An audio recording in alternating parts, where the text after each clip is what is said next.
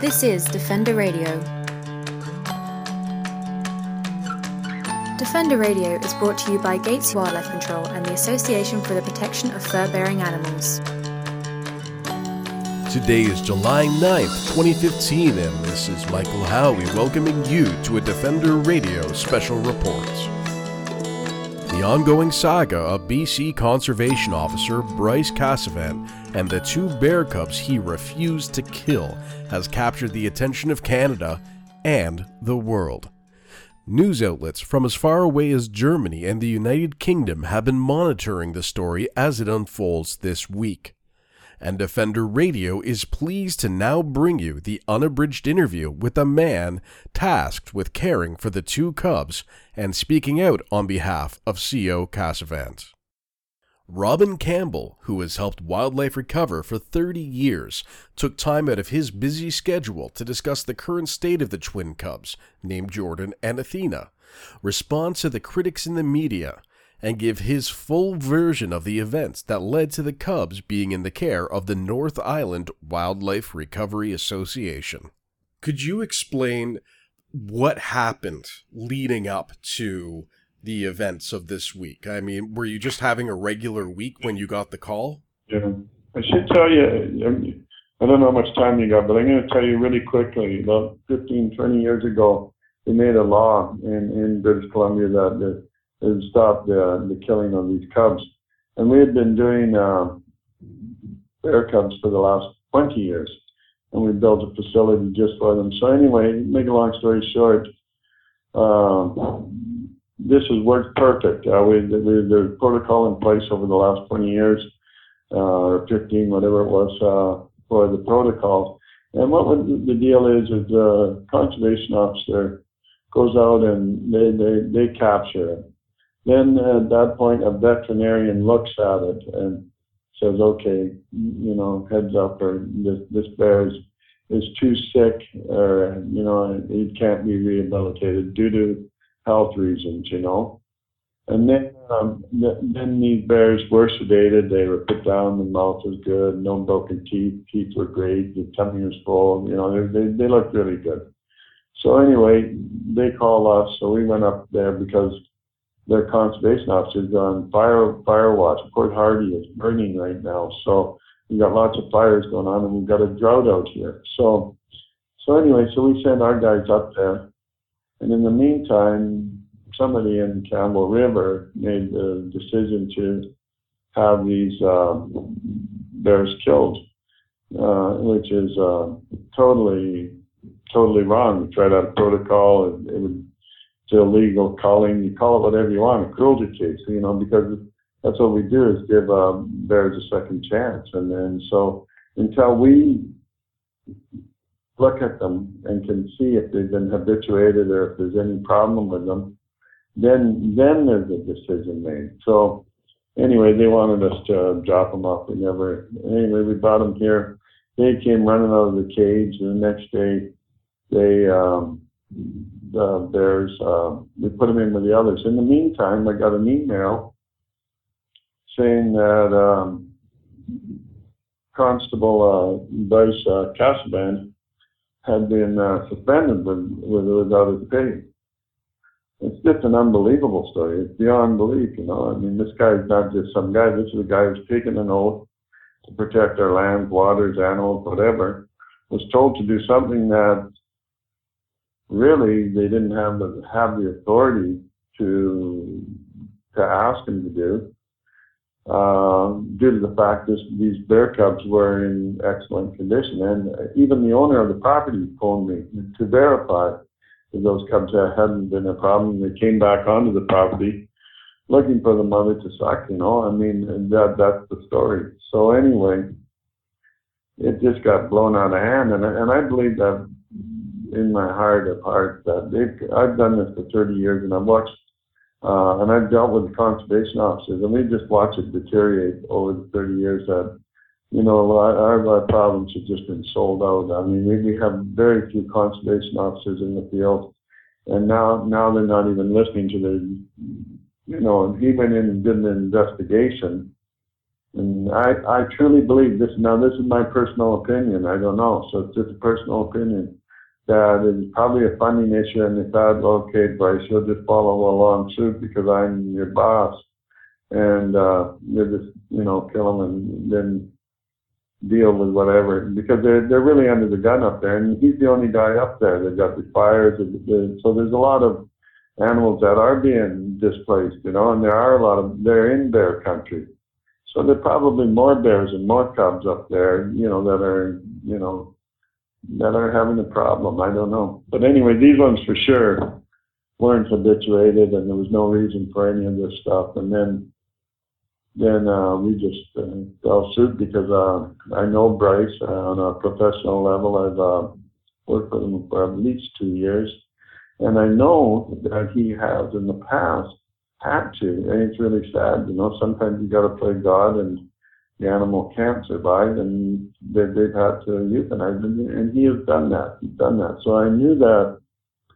I knew his decision was the right decision, and we just fell into and went along with him, and and have supported him, uh, you know, right up to now. And I understand that they yesterday they reinstated. Uh, not his job. They're doing an investigation into the bear still and into his job, but they actually suspended him now with pay. And so that's good because he's a family man with children. So yeah, he'll anyway, he'll be able to keep food on the table at the very least uh, while this matter is resolved. Yeah, but it's a shame because the the community up there knows him very well, and they, and they rely on their conservation officer. They they live in the woods. Uh, Port Hardy, Port McNeill area is, is north end of Vancouver Island. I don't know if you're familiar with it, but anyway, they rely and they have a, a good rapport with the conservation officers. So it's, it's a shame that they'd have to now they pulled to somebody who they know they can trust and and uh, count on, and uh, and so he's not. He's, he, there's a gag order on him, I understand. So I haven't been able to talk to him so I, I can't speak on his behalf. I'm just devastated, though, that, that this could possibly happen to a man of this caliber. Absolutely. Um, now, I, I have not worked in wildlife rehabilitation, but I've spent time at rehab centers. I know a number of rehabbers. I've interviewed them regularly uh, uh, for this program, and I know that every day there are there are incredible miracles, and every day there are horrible tragedies uh, yeah. in, in pretty much every wildlife rehabilitation center straight across the country. But this story about these two cubs has now gained international attention. Every network in Canada is covering it. What, how, how does that hit you? We're doing, we're doing interviews in Germany and the UK. Uh, we've done them right across Canada and into the States as well. It's, uh, it's, it's a tragic thing when, uh, someone is asked to do something like that. And I believe this is the first case, and at least in my time, 30 years that we've been doing it, where uh, somebody was finally just drew a you know a line in the sand and said enough's enough. I'm not I'm not going to do this. And for that, I think there was a lot of emotion or whatever, and band was gone. I mean, I mean, we, we have a wonderful island here. It's very rich. It's, it's beautiful. Our bears are a different subspecies than those even on the mainland. So we have a very uh, rich and uh, and uh, wonderful island, and we and we don't have too many bears here by any means. Uh, and there's a good food source here. So I mean, I think during because of the fires and whatever, you know, I'm not sure exactly. Sometimes you do get a nuisance day due to the fact where you have a person just not picking up their fruit or they're leaving food out or whatever or whatever. Sometimes you do get a that happen, and then for the safety of people, I'm afraid that, that sometimes they do have to go in there and, and kill kill the bear. And in this case, being a sow, it just made it uh, a little bit more difficult because of the uh, because it had cubs. She had cubs. So, and that's where we that's where we've invested public money. And there's no burden on the government. The government doesn't support us at all, and we we, we pick up that slack and make sure that those bears get a second chance into the wild. Yeah, and. Uh... how have you felt about the attention that this story is getting? I mean, has it been surprising to you? Has it been uplifting or upsetting? How have you been managing it? Well, the way I look at it, anytime I get a chance to speak out for wildlife or, or, or animals or, you know, any type of thing like this where attention is brought, um, I, I'm happy to do that. And but I, I'm not shocked at all by. I, I, I just think anybody in their right mind would, would can see, hey, there's some, either a mistake made here, let's correct it immediately. But they chose not to, you know. And that's the part I don't understand. They had an opportunity yesterday. They did, the ministry did a, first of all, I want you to know, for 30 years I've worked with them and never spoke out against them. And it's a shame that, uh, see, I work directly with the conservation officers, and they're my lifeline out there. They're the guys who will come in after hours, don't get paid, blah blah blah, do do all this stuff for me, and they're there at the beginning with the bears, and they're there at the end, releasing them back out in the wild. So I thought that they would make a statement and reinstate them and just say, oh, you know, we got some bad information and we'll just carry on, but they've chosen to not do this, and then and now it's even going to carry on even more. So it is going to bring the attention to wildlife. Uh, these bears are safe at this point, you know, here with the other seven that we have right at this point, and uh, they're doing quite well. So unless they come in here and see them, because they made a statement saying they haven't decided what they're going to do with the bears yet. Mm-hmm. And they have that ultimate authority, don't they? Yeah, and they might want to make a point. You know, you don't know. You don't know what they're thinking. You know, so what we're hoping is that numbers will grow and people will, you know, will uh, fill in their support and that, you know, hopefully another. You know, they should really be focusing on these fires that we have here in the drought, mm-hmm. and uh, you know, get this guy back out in the field working where he needs to be.